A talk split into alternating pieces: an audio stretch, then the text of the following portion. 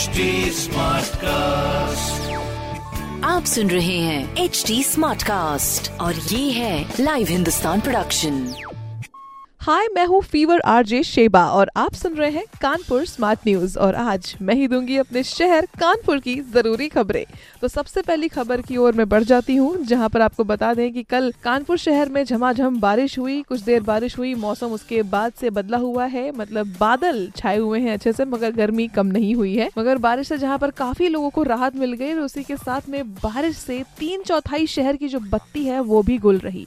आपको बता दें कि साठ सब स्टेशन ठप रहे मतलब बिजली और ये बारिश का 36 का आंकड़ा हमेशा से चला आ रहा है। फैक्ट्रीज में भी काफ़ी दिक्कत रही और काफ़ी काम भी रुके रहे। आने जाने में दिक्कत हुई, काफ़ी जल भराव भी हुआ, काफ़ी लोगों की गाड़ी खराब हुई साइलेंसर एंड गाड़ी में पानी भरने की शिकायतें। 30 लाख लोग परेशान रहे। पानी और बिजली की वजह से। और साथ ही में जगह जगह बिजली के खंभे, पेड़ों की वजह से खराब हुए, जिसमें साइकिल मार्केट, दाल मंडी, शनिदेव, घंटाघर, खास बाज़ार, इन सब स्टेशन के दो से लेकर चार बजे तक की बिजली गई। पेड़ गिरने से काफ़ी लाइनें टूटी हैं लकड़ मंडी सीसामऊ बकर मंडी इनकी तो बिजली देर रात तक नहीं आई है। दर्शनपुर व निराला नगर, आनंदपुर सब स्टेशन की बिजली बंद रही। मतलब जैसे बिजली कट होने का तो एक बहाना मिल गया था बारिश। तो मुझे लगता है कि जैसी बारिश है, अब पता है कि अब होने वाली है तो कुछ ना कुछ उपाय कर लेने चाहिए कि ड्रेनेज का प्रॉब्लम ना हो। बिजली, पानी का प्रॉब्लम ना हो। इसी के अलावा अगली खबर की तरफ़ हम बढ़ जाते हैं, जिसमें अपने सीएसए के जो हॉस्टल है, उसमें काफ़ी टाइम के बाद में खाली कमरे जो है, वहाँ पे लाइब्रेरी बनाई जाएगी और जो स्टूडेंट्स हैं, उनको हॉस्टल में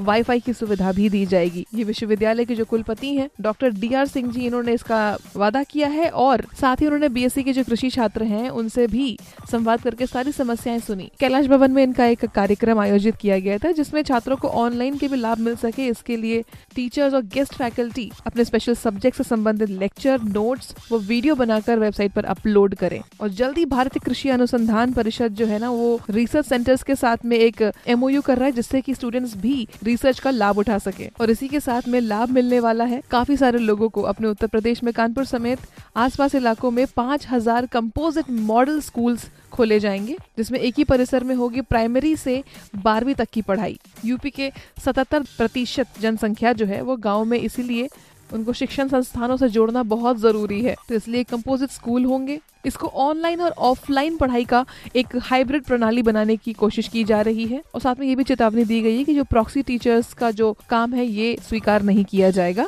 ये अगले आने वाले चार सालों में काम होगा। और इसी के साथ में आगे जो काम होने वाला है उर्सला में, वो अभी तो फ़िलहाल ठप है। वो काम है उर्सला का नेत्र विभाग, जो कि अभी फ़िलहाल बंद पड़ा है, जिसमें प्लांट सर्जरी जो है, वो भी बंद करके रखी हुई है। पीजीआई में सर्जन ने सुपर स्पेशलिटी ओपीडी शुरू करी है, मगर फिर भी आज की डेट में 200 करोड़ से बनाए गए हाईलाइट के सुपर स्पेशलिटी पीजीआई बेमतलब साबित हो रही है। ब्लड बैंक में भी उर्सला उर्सला के ब्लड बैंक में भी अफरा तफरी है डोनेशन अभी बंद है। काशीराम और डफरिन हॉस्पिटल में भी संकट आ गया है ये डॉक्टरों में बड़ी संख्या के जो तबादले हुए हैं, उसकी वजह से इलाज पे काफ़ी असर पड़ने लगा है। ओपीडी में आए तिरालीस मरीजों को इलाज के बगैर ही लौटा दिया गया। आई सर्जन नहीं होने की वजह से सर्टिफिकेट बनवाने के लिए जो पहुँचे 200 परीक्षार्थी थे, वो भी लौट गए। मरीजों के काफ़ी कहने के बाद भी कोई सोल्यूशन नहीं निकल पाया। सर्जरी विभाग में प्लान कैटरेक्ट की सर्जरी भी बंद करनी पड़ी, जिसमें सिर्फ़ इमरजेंसी सर्जरी ही हो रही है। डॉक्टर सभी रिलीव होने की वजह से परीक्षार्थी भी काफ़ी परेशान हो रहे हैं। उन्हें उर्सला से आई ईएनटी मेडिसिन के डॉक्टर परीक्षण करके सर्टिफिकेट देते रहे, पर अभी कल सबको वापस कर दिया गया। ब्लड बैंक का भी हिसाब किताब का जिम्मा